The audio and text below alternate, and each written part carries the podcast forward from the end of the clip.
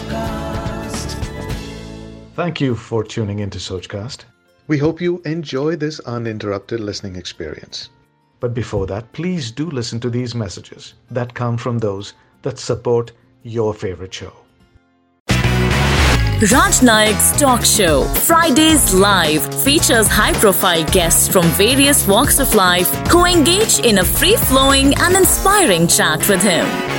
Good evening and welcome to Fridays Live with me, Raj Nayak.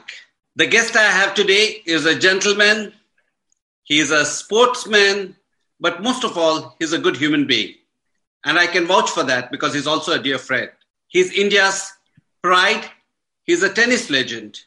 Please join me in welcoming Leander Paes. Lee, thank you for being here. Good evening, everyone. Good evening, Mr. Cheerful.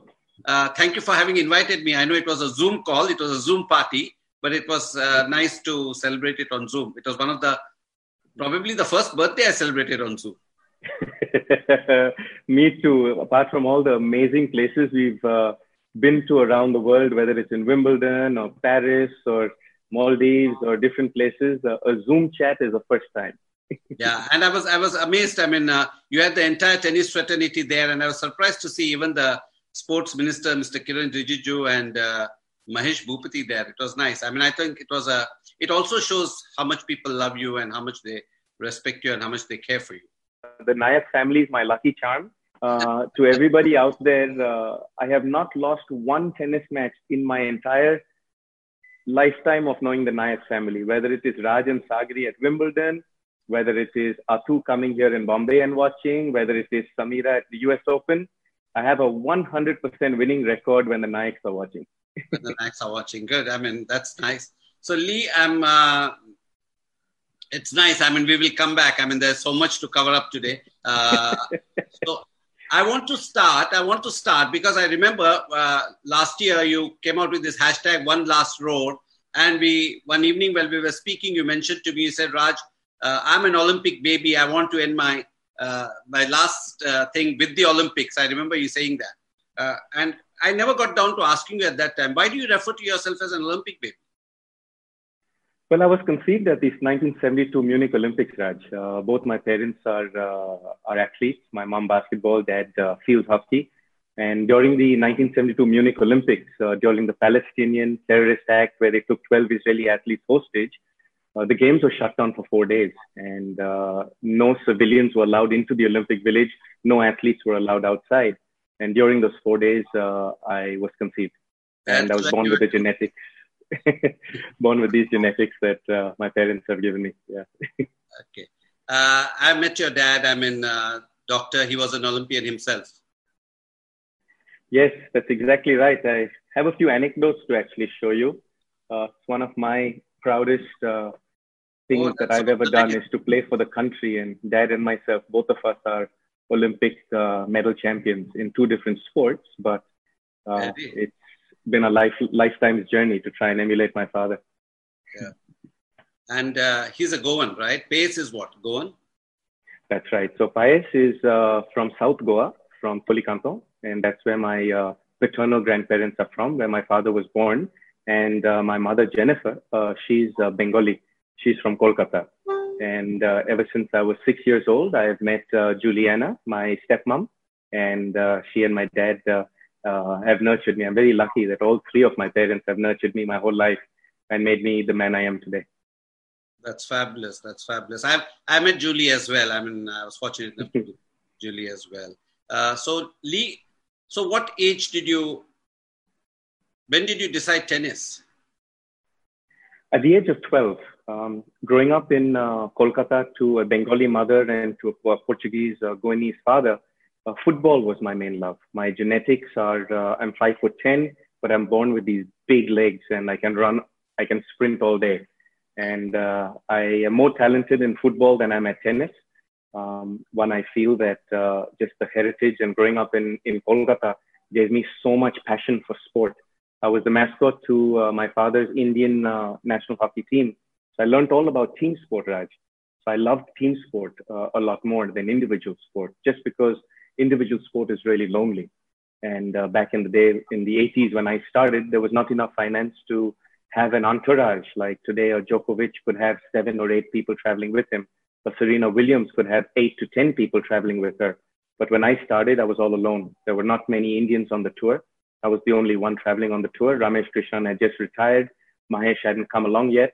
So I was the only Indian out there traveling week to week. So it was very lonely. So when I was a kid, I started out with football. And at the age of 12, I spoke to my father and I said that, you know, I want to be an Olympic champion. And he said, well, in football, India is not doing that great. We're not qualifying for the Asian Championships, let alone the Olympics. So why don't you switch sport? So I said, which one should I do? And he said, what do you think? And just out of my mouth came tennis. And my father laughed, Raj, for 6 minutes. And till today, whenever I think of retiring, I always remember that laugh. So I asked him to find me the best tennis academy in the country. And I moved to Madras, to Chennai, to the Britannia Amritraj Tennis Academy. And I'm very grateful to the Amritraj family and to Britannia and to all our coaches for honing my skills. But that's where the journey started, in Madras, in Chennai, in 1986, on the 12th of May, just shy of my 13th birthday. Did you ever ask your dad, football, I can understand him not recommending, why he never told you either hockey, which he played for India and India was at the top those days, or cricket? I mean, did you ever ask him this question ever? I mean, or did you let him be? I did at that table when he asked me which sport, and I asked him, why not hockey? Why not cricket? I captained the school in both sports. Why not swimming? Why not track and field? I swim for school. I run for school. And he said that team sport has a lot of politics. And he said that in an individual sport, if you are the best, they can't take that away from you. And that's why I switched from my love of football and team sport to an individual sport. So tell me, when was your first tour abroad? I'll tell you about my first tennis tournament I ever played, because quite a unique story. I was 9 years old. I was the mascot of the Indian hockey team coming to Mumbai. And we had caught the Rajdhani train to come to Mumbai. And we were staying in Kolaba, right behind the Taj Mahal Hotel with the national team. And they would play in Cooperage. That's where their hockey stadium was. But at the age of 9, Raj, I could already read the newspapers. And I pestered my father that this article in the newspapers in the sports section said there was a Bandra gym tennis tournament. And I pestered him to let me play. And he said, but you don't even know how to play. I said, no, but I learned. And he said, you don't even know how to get there. I said, but you teach me. And he said, but I can't concentrate on your stuff. I got to, you know, focus on the national hockey team stuff. I said, just show me how to get there. So my father, on the first day, took me to VT station in Kolaba. And at the Victoria Terminus, he taught me how to buy my ticket. Back then, there were manual boards. There were no television boards. There were no electronic screens. I remember. I've traveled by those trains, so I know. Exactly. Both sons of the soil. And he basically taught me how to get onto the train and which platform, and come all the way down from Kolaba, get off to Bandra Station. And as you get off Bandra Station, you come past the overpass and you walk straight down Turner Road, and Bandra Gym's on your left-hand side. So 6 days of doing this, I would leave early in the morning before Dad would wake up, and I would fall asleep before he'd come back. But he'd leave me 100 rupees on my bedside table. And that was for my train ticket. That was for my vada pav. And that was for any lunch or water that I needed to buy on my lunch break here.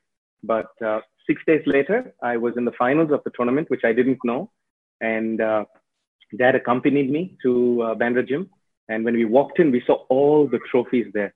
And I was so happy that I was actually going to win a trophy. I was playing for a trophy. And I beat Sandeep Kirtane in the final, 7-6, 6-7, 7-6, if I'm not mistaken. And I won an equivalent of, I think, about 2,500 rupees at the time. I was 9 years old, and I thought I was the king of the world.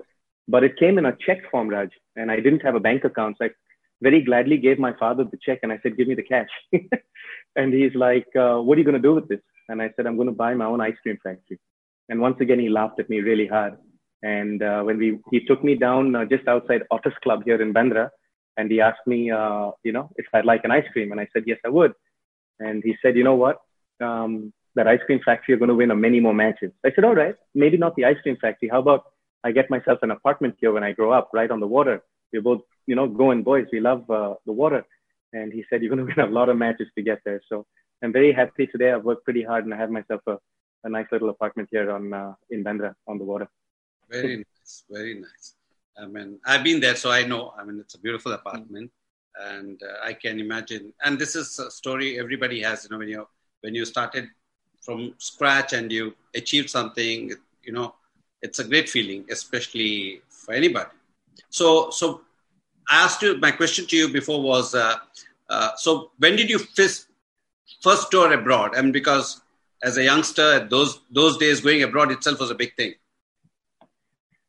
I was 12 years old, and I went to Hong Kong to play the Rice Bowl Championships. I was playing the under 12, and I got my passport, and I was so excited to get my passport to be able to travel and represent the country.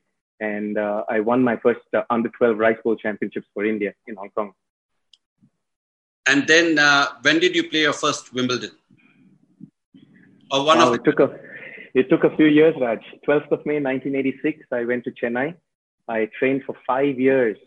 And back then, Wimbledon and the French Open were shown on Doordarshan in black and white TV. And I know all about it because you are... Only the semis and the finals they used to show, I remember. Yeah. Exactly. Yeah. Exactly. And when I finally got to Wimbledon in 1989 for the first time, the colors got to me. I couldn't believe the colors were so rich. The greens, the purple, the flowers, the green grass was so rich and so beautiful that it kind of like, wow, Wimbledon looks much better when you actually play on it, you know, when you're here and live watching it. And I think that's the beauty of tennis, you know, is that when you watch tennis live, it is so magical. When you get to a stadium and you see the ambiance of a Philippe Chatrier stadium at Roland Garros in Paris, or you get to Wimbledon and you watch Centre Court at Wimbledon, or the modern architecture of the Arthur Ashe Stadium in New York, the Billie Jean King Center. The sport is an amazing medium to entertain people and bring happiness to people. And especially in the tough economies that we live in and the tough things that we go through, playing in those stadiums, when you go and travel to those stadiums live, Raj, and you know, so sweetly and graciously come to many of my matches to make sure the winning streak continues. But playing in the stadiums is fantastic. I've always been drawn to live performance, you know, theater, sport, all live performance has a certain magical charm to it. So your first Wimbledon was a bit junior, right? I mean, And then you were number one as a junior for some time, if I'm correct.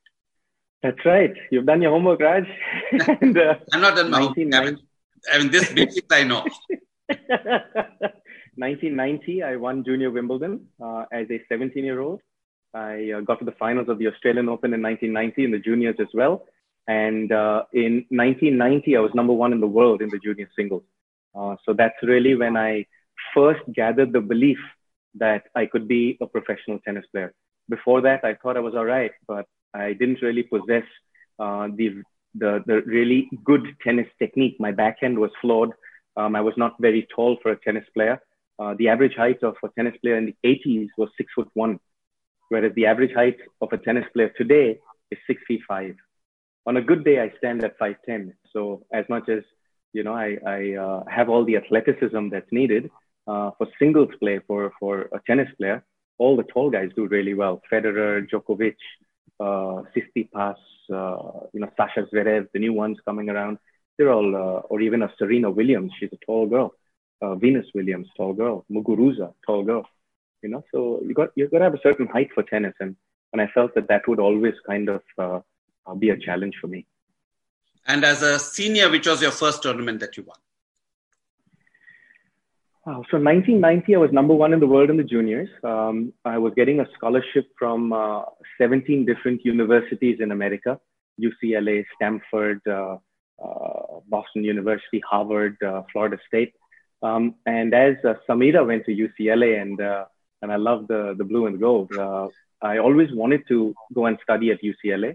But my coaches at the time, and also my manager at the time, a gentleman by the name of Mark McCormack, Mark watched my Wimbledon final in 1990, and he came up to my team at that time and asked if he could have a conversation with me. And the magical of Mark McCormack, he's the one who founded IMG International. Arnold Palmer, Mark McCormack, came together and founded IMG, you know, the International Management Group. And I was very blessed to have him as a manager for 10 years. He basically said to me that You're going to give up your dreams for college, because with the talent that you have, I am going to get you into the top rankings in the world. I'm going to make you a professional tennis player, but more importantly, I'm going to teach you the business of sport. So I gave up the dream for college and I moved to Florida. I was Mark's neighbor. In fact, he bought me my first house in 1991. And I hadn't even signed one contract with him then yet, Raj. And he bought me my first house with his own money. And after that, he signed my first contract. And Gavin Forbes, who was my manager, then actually paid that back straight away. And it's amazing how much I've learned through my sport, through my tennis. But I think one of the best things I did was to turn professional after being number one in the world in the juniors. I think every athlete has their own route. But the first tournament that I won in the seniors took me about 5 years after that. I was 17 going on 18 when I was number one in the world in the juniors. And I believe the first tournament that I really ever won in the seniors was when I was 23. I played Davis Cup in Fréjus in the south of France. And that's when we beat the formidable Henri Laconte, Arnaud Butch, Rudolf Gilbert, and Fabrice Santoro was on that team. Guy Forget was on that team. It's considered the greatest upset in Davis Cup history. But it took 5 years from being number one in the world in the juniors to be turning professional and working for 5 years to eventually prove in the senior career that I could actually follow up and back up what I had done as a junior, you know. So you played with almost all the big names that's there in tennis. I mean, how many years now? I mean, you've been playing now. How many years? 30 years. 30 years. I mean, very rarely that you have tennis players playing for 30 years. I mean, what is your secret formula? How did you manage 30 years, Lee? I think a little madness. You don't look 30. You don't look 30, my friend. Oh, that's too funny. But I think you got to be a little crazy to have a career of 30 years, you know, especially in an individual sport like tennis, to be able to not only invent yourself, but be able to reinvent yourself over and over and over again. And one of the reasons that I look up to you and respect you so much is that you're a self-made man. And right from your pedigree of freedom fighters in your family, Raj, you basically created that opportunity for yourself where not only you became a huge media mogul and pioneered through television in our country, but you have the courage and the cojones to go out there and actually be a self-entrepreneur, you know, the way you do it. So I think that that's one of the reasons we recognize, because when I left home at the age of 12, 12th of May, 1986, I embarked with just a dream to replicate and my father's Olympic medal. And it's been a long, hard journey. But over that time, Raj, I've had a tremendous team behind me. I've had coaches, I've had trainers, I've had physios, I've had managers. I've had my father as my own personal doctor.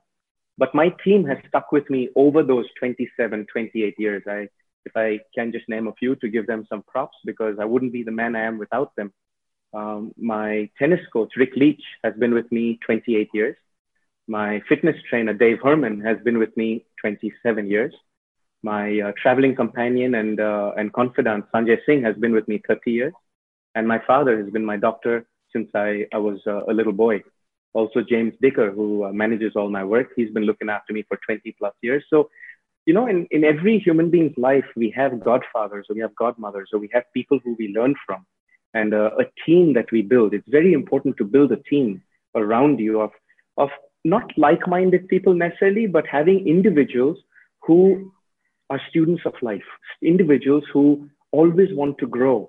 And in fact, if they have different points of views and different opinions, it works even better, because then the sum of two individuals is greater than two. Everybody in a team environment coming together makes the team even greater. So I've had some great people in my life, and we've all continued to keep pushing each other up to grow. And that's how, you know, winning Grand Slams is done. Yeah, I mean, I met Sanjay a couple of times, I mean, in London and then in New York as well. So tell me, you won what? 18 Grand Slams? Something like that. Huh? Something like that, yeah. Yeah. My dad doesn't remember 18, Raj. My dad remembers the other Grand Slams that I lost in the final. I've been in about, 34 or 30-something, 34, 35 Grand Slam final. And he doesn't count the 18 that I won. He counts the other ones that I lost. He goes, you lost that one. But you have some memories of some of your best matches in your mind. You know, like you'd ask an actor, "Apka, which was the best movie?" Like in your head, which was the best winning? Of course, all the matches that you won will always remain with you. But some matches that you'll always cherish. Winning Wimbledon in 1990, my first Grand Slam I ever won, was the one of the real defining moments in my life, because it proved to me that all the hard work was worth it. After that, I won Wimbledon, I think, 5 times. And one of my favorite Wimbledon titles to win, I actually have a picture of that. Is that one. I knew that. I guessed as much. You know? And that's the 2015 mixed doubles title with Martina Hingis. That year in 2015, we went on to win 3 of the 4 Grand Slams. And then we completed the career Grand Slam in 2016 at the French Open. But this one was one of my favorite Grand Slams to win. And Raj, I think you remember this clearly, but it's the best catch you've ever caught in your entire life. That's the catch right there, where Raj Nayak, right here, the winning ball at Wimbledon 2015, I was on the opposite end of the royal box. And just at the opposite end of the royal box, I won the match point, but I still had a ball in my pocket. So I pulled that ball out, and I was probably about, I would say about 100 yards or 100 meters away from Raj, and I dropped the ball and I hit it from there, and it went sailing just right at him and was going over his head. And he actually leaned back there, and he caught the ball in the family box, in the player's box. So that's Raj Nayak with my winning ball. But what you haven't told them is, then the commentator said, "Who's that man?" And then the other commentator sitting next to him said, "That's Leander's dad." Do you remember that? That's exactly that. In fact, as I was showing you that picture, Ayana, my daughter, was just messaging, and I've got to thank you and Sagari for looking after Ayana in school. Sagari, Raj's wife Sagari, who's sister to me, was my daughter Ayana's first class teacher at the Dhirubhai Ambani International School. And I'm so grateful to the Ambanis and the DAIS school for doing such a great job with all the kids, and especially to Sagari, who helps me look after Ayana. She's been fantastic. So that was that. And yes, the next morning, when after winning Wimbledon, Raj and Sagari and myself went down shopping. I think they went to Topshop, if I'm not mistaken. Yeah, and Oxford Street.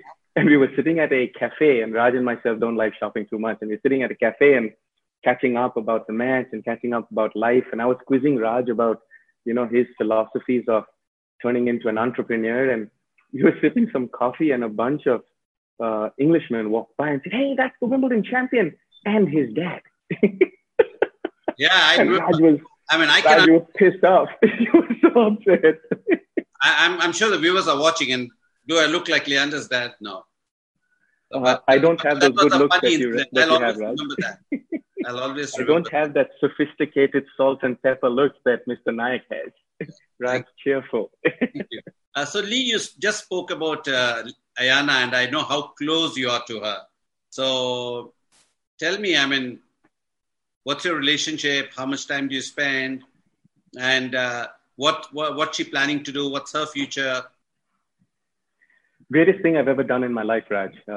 As you and Sagari and the gang know, I've never been married. In 2003, I was in the MD Anderson Cancer Research Center, diagnosed with a tumor in my head. And that was the day after I won Wimbledon, I think for the third time with Martina Navratilova.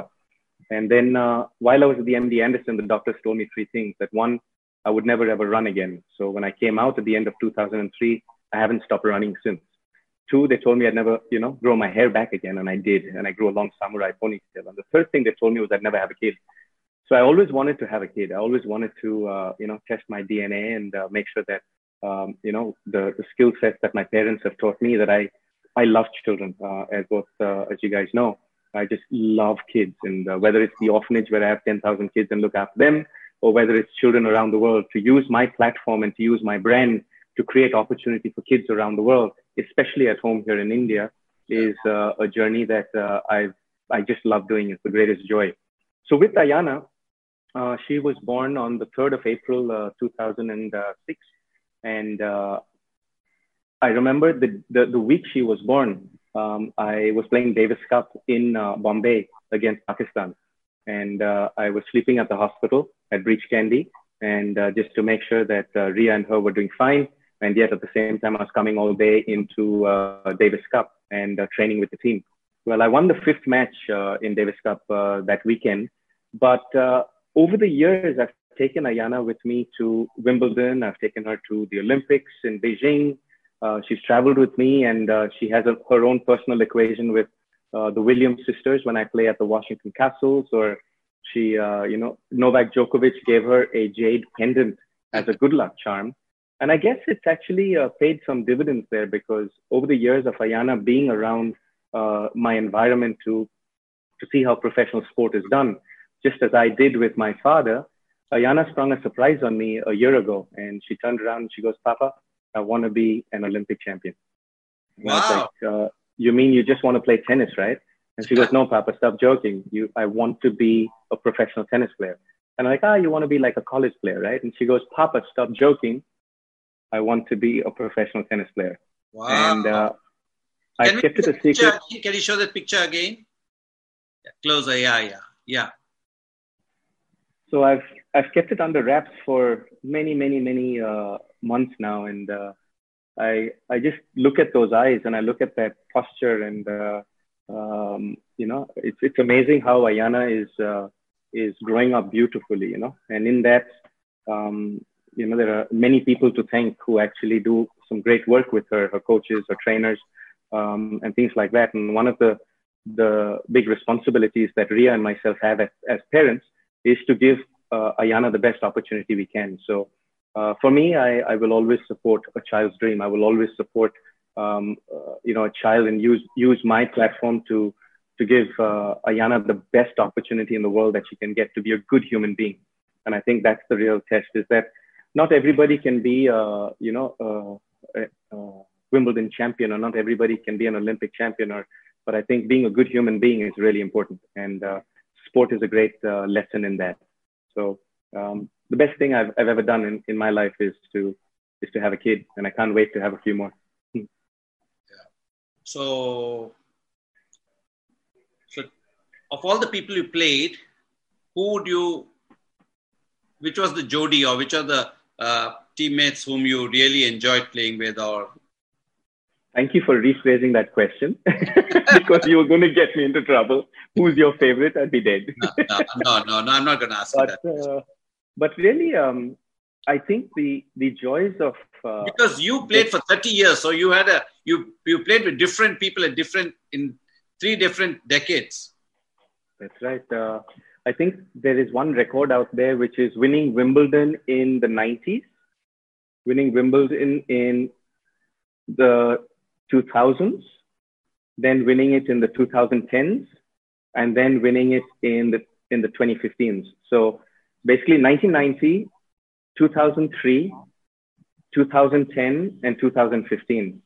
Those were and then 2015. So those were the years that I won Wimbledon, and that's one record. But coming back to it, my favorite partners, the thing that I like the best, Raj, is I've had 164 different partners in men's doubles and mixed doubles.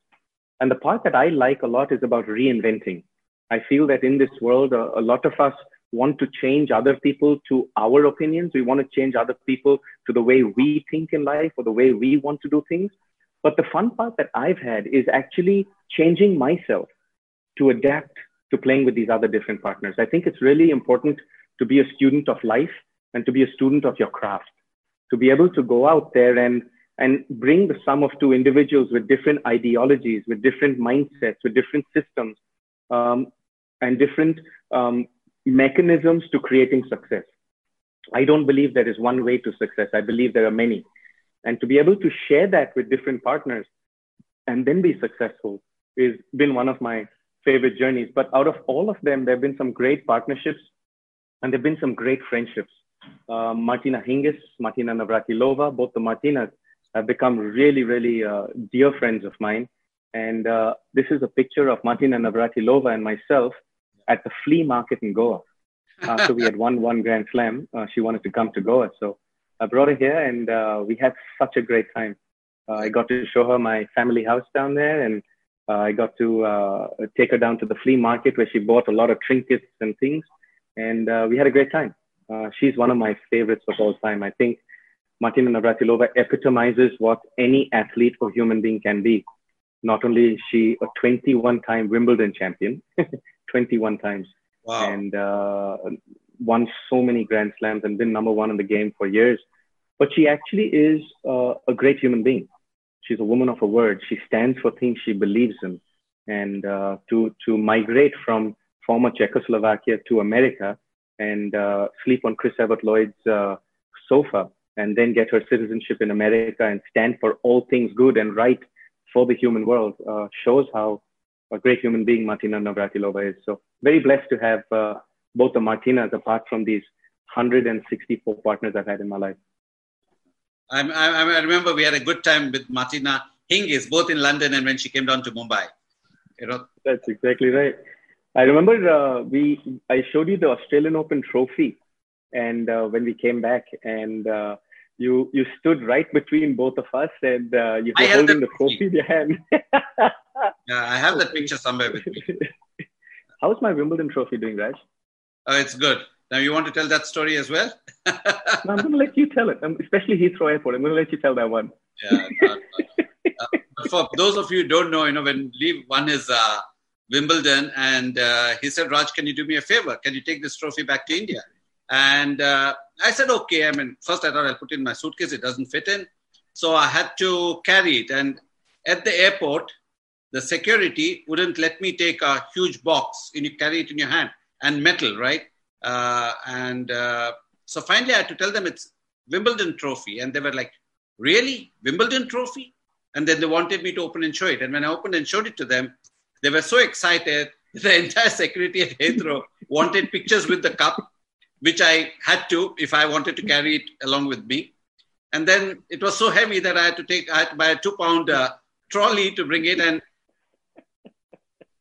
for all the trouble that I've gone through, I made sure that the trophy is still with me in my house. I think Sagari had something to do with that 2-pound trophy, the 2-pound trolley for the trophy. Yeah, so it's still lying with me, but you can always take it back whenever you want, Lee. Yeah, we are safekeeping it for you. Exactly. And this is the trophy, guys. That's the trophy right there. And that trophy might have my name and Martina Hingis' name on it. Yeah. But it's got the Nayaks and every single Indian out there. That belongs to all of us.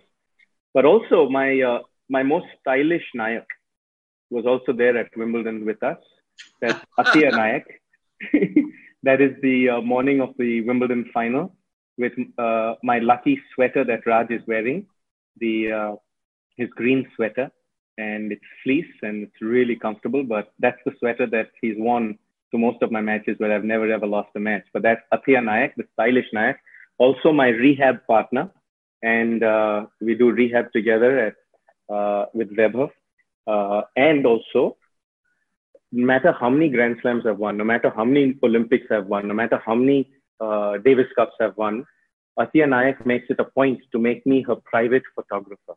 At every function we go to, instead of being in front of the camera, I'm behind it. And there are so many pictures of the paparazzi taking pictures of me, taking pictures of Atu. And I'm always behind the phone, behind the camera, and the angle's always wrong. It's always watching somewhere. That's exactly why I'm saying it. I'm surprised she hasn't jumped in yet. But Atu is one of my favorite muses to photograph. I think she's just magical and has so much of courage in embarking on her dreams. And I cannot wait to watch her first movie. I'll be the first person to buy a ticket and be right out there. I know you'll give me a ticket, Raj, but I'm going to buy a ticket and come out and watch Atu's first movie. I cannot wait for it to come out. Fingers crossed. But she's pursuing her dreams. So Lee, speaking about movies, you did a film debut, right? You acted in a movie. Tell us about that. Were going there. I've been waiting to watch it, and I want to watch it with you, but tell me about the movie. What was the name of the movie? What's the name of the movie? Well, as we started and I said, I love theater. I always wanted to be a theater actor. I always wanted to go to West End or go to Broadway and act in theater, because I think live performances are magical. But I had a bucket list, Raj, that I always wanted to act in a movie, you know, and why not? We Indians love Bollywood. We love everything mystical and magical about, you know, the big screen. And I used to get a lot of offers in the 90s. And, you know, while I was winning my Olympics in 96, I got an offer to do a biopic on my own story. And I've waited for that until I came to, you know, the end of my career. But the script of Rajdhani Express was phenomenal. I had some amazing actors that were originally announced in the movie. Sir Paresh Rawal was supposed to be in it. Diya Mirza was supposed to be in it. Tabu was supposed to be in it. There were the list just went on, and to name a few. And I just thought, with Paresh Rawalji there and Diya there and Tabu there and, you know, the other guys were there, Gulshan Grover, Mukesh Rishi, they went very specific with the whole thing. That I thought that these great actors, Pareshji and the gang and Tabu, could actually hold the movie up with their expertise. That would give me a chance to kind of just weave my way within there and tell a story and look at something new. You know, I mean, I love entertaining people. I love doing things that I'm passionate about. And I did all my stunts myself. I did all the tough parts myself. And when I went on the sets, I suddenly realized how big the film industry was. Because with one movie of Rajdhani Express, we had 400 people working on sets. And that was just our, you know, movie. I cannot even imagine how many hundreds and thousands and millions of people, how many lives Bollywood creates. And that is something that I gained a lot of respect for. So one of the rituals that I had whenever I came on set before my shoot started, I would serve everyone tea personally. And 400 people there was a lot of tea being poured. And the fun part about it was that the connectivity, Raj, about people, the human skills. And I think that's one of the greatest things we have in India, is barring culture, barring caste, barring religion, barring the color of our skin. You know, around the world, we have so much of dangerous stuff going on. But I think to entertain people and bring happiness to people in different mediums is a real joy. So Rajdhani Express was a bucket list. I kicked that bucket really hard and I really enjoyed it. I had a blast. And as long as you had a blast, as long as you enjoyed and, you know, ticked off. But, exactly. And you still, I mean, you have a lot of Bollywood friends with whom you play football on a regular basis. Yes, amazingly talented people. I love playing football with them. The all-star team, Bunty Walia and Abhishek Bachchan and Ranbir and Dhoni, and a lot of us, the actors, and I was going to say a lot of us actors, and I just rephrased. But a lot of the actors and athletes, we come together to, you know, bring happiness to humanity. And the slogan that we have with the all-stars is playing for humanity. And I think it's a great thing that Bunty and Abhishek and the gang there do. And it's really fun to enjoy them. We went to Singapore to play against the ex-Singapore national team. And believe it or not, we actually beat them 2-1. And wow. It was just real fun. Bunty keeps organizing these matches periodically. The boys played against the national cricket team, against Virat and Dhoni and Yuvraj and the gang. But unfortunately, I missed that match. I was actually running off playing some tournament somewhere along the world. But I can't wait until some form of normalcy can come back to our life right now, dealing with the virus and the lockdown and things. And yeah, football is a fun way to actually bring life back to some sort of normalcy while you're practicing social distancing. And a lot of sports people are now getting into golf. I mean, you've been playing it as well. Yes, I love my golf. I find the creativity of golf in the way that you go around the course, just creating shots and navigating your way around different tracks around the world. Some have a lot of water on it. Some are up and down like links. Some have a lot of trees on it. And the creativity for golf is very similar to the creativity of tennis. It's not just about winning a point. It's how you do it. And I think to shoot a low round in golf takes a lot of course management, takes a lot of not just technical skill, not just physical ability, but it takes a great mental aptitude to be able to stay balanced over the 3.5-4 hours that it takes you to get around the course. And golf has caught me by imagination. And it's very similar to tennis, because a lot of the country clubs you go to, a lot of the corporates that I know, They love their tennis and they love their golf. So it's a great way for me to actually interact with people. You know, you have their undivided attention for 3.5 hours. And if you can't close a deal in 3.5 hours, that deal ain't never going to happen. but I think the sport is my business. Sport is something that is my passion and my way of life. But to be able to bring happiness to people and create opportunities through sport and through sports education is going to be, is the journey that I'm on. What's your handicap, Lee, just out of curiosity? Myself. No, I'm just kidding. But I actually got down to a scratch a few years ago. And I basically feel like golf is a sport that you have to practice every single day. So I'd say that today I'm playing off about a solid 6, solid 7, somewhere around there. But at one point I was playing so much of golf that I actually got myself down to a scratch. And I just love it. I really, really love it. My dad keeps teasing me about getting into, you know, senior golf, getting into pro-ams and senior golf, you know, and he keeps pushing me to stay healthy and stay fit and finding new ways to reinvent myself. But I found a great way in golf to make some great friends. I think that people who play sport generally are pretty evolved people, you know. They see life quite whole. And golf's a really cool sport, a lot of fun. You play football, you play golf, you play tennis. Have you played cricket? I know you said you played in school, college as well. That's right. I pretty much play every sport, Raj. That's part of, you know, just having these athletic genes that I've been born with. I love to scuba dive. One of my favorite holidays ever was with Sagari and yourself and Masaba there in the Maldives. It was just fantastic fun. Going diving, you know, and the marine life is something that I really love. I'm more of a beach guy than a mountain guy. You know, I've never been allowed to ski or do downhill skiing or jump out of a plane because of all the insurances and stuff. But deep sea diving is something I love. I love the turtles. I love the dolphins. Very fascinated by the sharks. But I think marine life just down below the water, it's just really beautiful. So some of my best getaways are either to the ocean or on safari. Mm. That was an amazing holiday. I'll always cherish that holiday. We need to do it again. You know, once all this lockdown is over, we have to go back. We must go back. So tell me, I mean, this Olympics didn't happen this year, right? I mean, that was your one last roar. So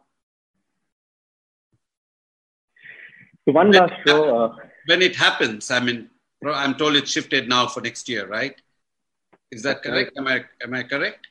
That's exactly right. So would you give it a shot next year?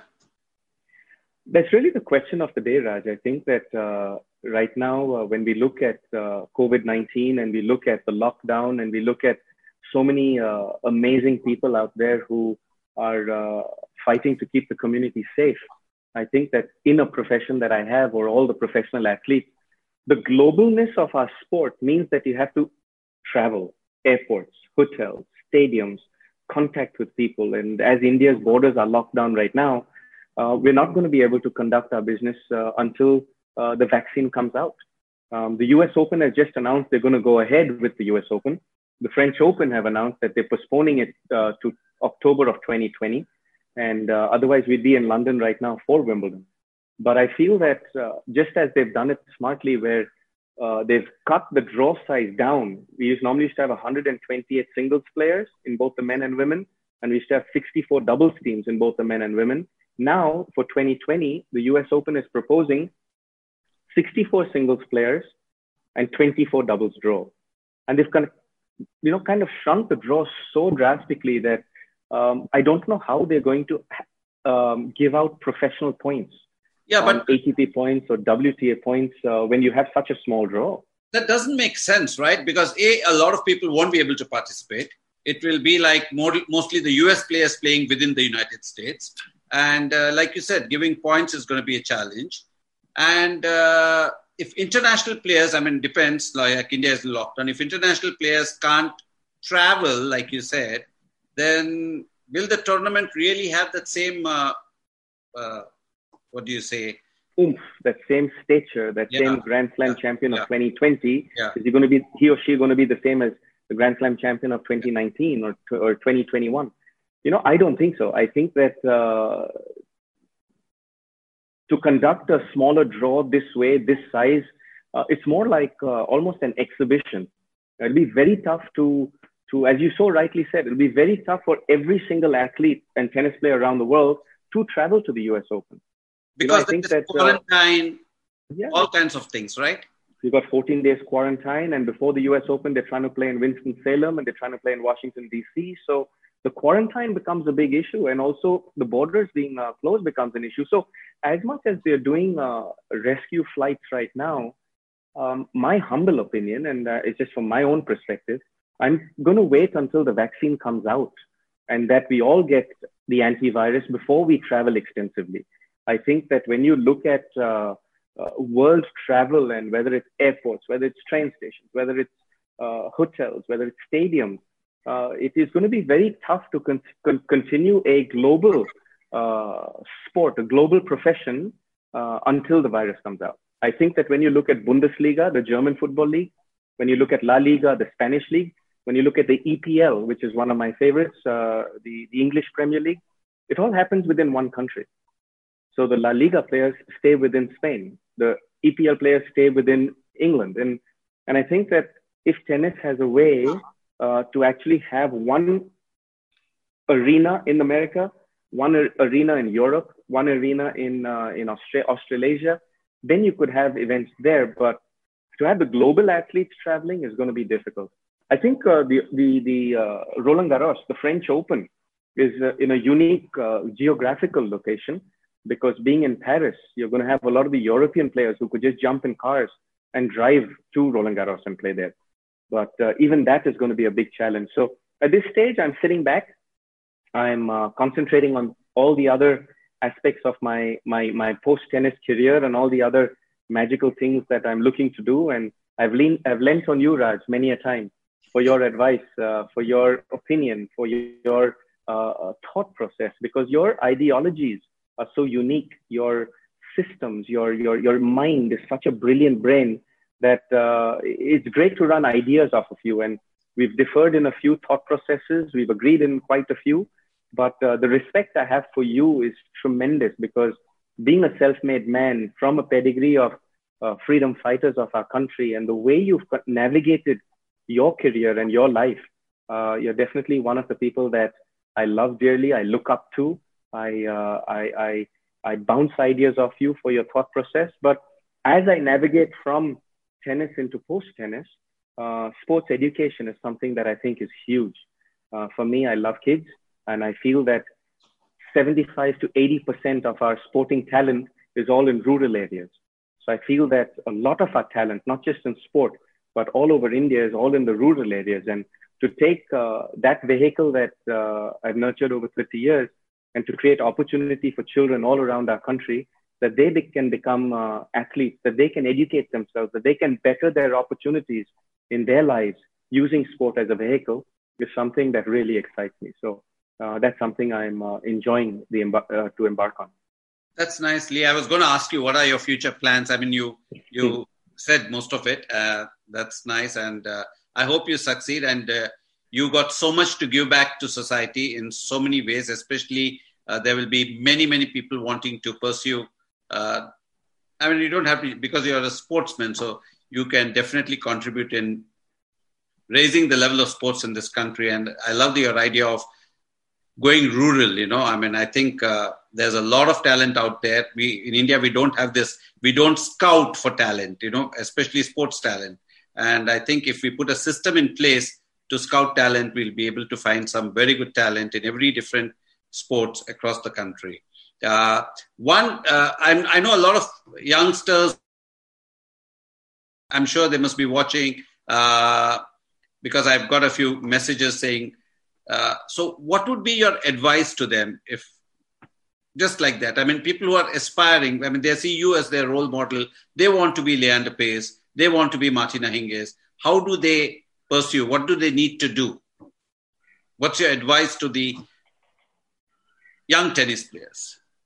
You know, Raj, I think just both our examples are very clear on how we can, with a lot of desire, with a lot of passion for excellence, also by choosing the right team around us and using our God-given skills, using our skills that our parents have nurtured in us with the environment that we were brought up in, that if you have the desire and you work really hard, you can achieve anything in the world. And I'm not just talking about sport. I'm saying that if we have a really good ear to listen to our people around us, if we have a good brain and we keep working on that muscle to keep pushing the boundaries on how we can use the opportunities that we have to create a big difference to our lives and to others, I think anybody can be champions. Really, if I had to get a little more specific, I was not born a talented tennis player. I taught myself how to play tennis. I still have tremendous weaknesses in tennis. And I basically am able to hide them because of my speed, because of my agility, and because of my mental aptitude. I'm able to make sure that my strengths definitely outmatch my weaknesses. And then at the end of the day, the mental aptitude of realizing that I just had to beat the opponent on the other side on any given day didn't mean I had to be perfect every day. It just meant I had to be better than the opponent on the other side. So I think that what I'm trying to get at, that if Raj Nayak and Leander Paes can work hard and become champions who we are, I think anybody in the world with a lot of hard work and belief in themselves, you know, can become champions. Part of what I love about you, Raj, is your belief in yourself, the way that you encourage your two daughters, the way you encourage your family, the way that you give your loved ones like me around you the best of you every time we meet. The way you conduct yourself as a human being speaks of the Raj Cheerful brand. And I think that itself is so much to learn from. I learn a lot from you by just being around you. So I just watch what you do. I ask the right questions and I try and be a student of life around you so that I can be the best I can be. Lee, I must tell you something. I wish you were my guest on every show because my ego has gone through the roof. I'm feeling this show is about you. It's not about me. But thank you for all your compliments. I mean, I appreciate it.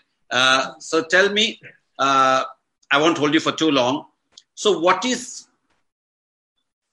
you spoke a lot about happiness, if you notice. So what is your definition of happiness? What are things that make you happy? I had a dream as a young boy, Raj. And my dream as a young boy was to emulate my father, right? And is he around? Is he at home? Yeah, he was around. He was sitting right here. He's just walked off into his room. I'll get him as soon as he comes back. Okay.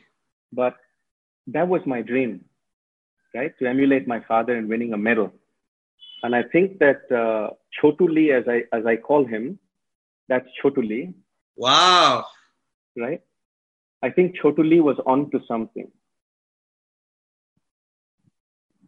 So that's the pose at the age of 2 in my parents' house. And that's winning my Olympic medal, the moment I won it, match point. I think Chotu Lee had something. So what is my dreams really excite me a lot, to work hard and persevere through the hard days.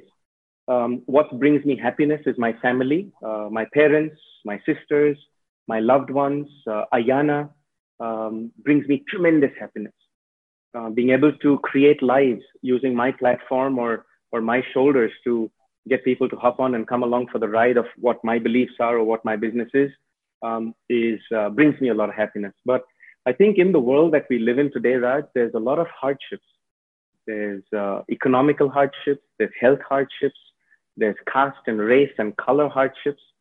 And I think that if we can use our platforms, if we can use our brands and go out there and bring happiness to the world, that would bring me tremendous happiness. To make sure that we can feed as many children as we can, to give water to as many children as we can, to give education to as many kids as we can, to give a vocation teach children vocation so that they can stand on their own two feet and they don't become liabilities to society and then be shunned along the way. These are the hardships of the world we face today. And I think that as COVID continues, these hardships are going to get even greater.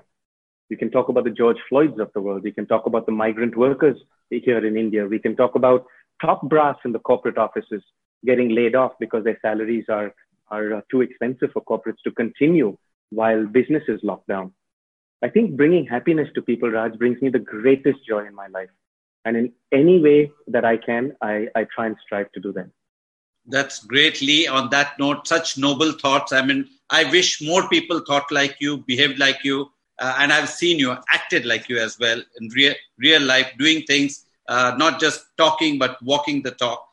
Thank you so much. You've been a wonderful guest, and I wish we had more time. Great. Thank you. And I look forward to seeing you again with our next guest next week. Thank you, Lee. Thank you so much. Love you, Raj. Love you, my friend. Thanks, guys. Bye-bye. Love you. Thanks for listening. I hope you enjoyed this Sochcast. What is your Soch? Send us your comments on our Facebook page and Instagram page. It's time for you to do your own Sochcast at Sochcast. Apni Soch Duniya Ko Sunao. Sochcast.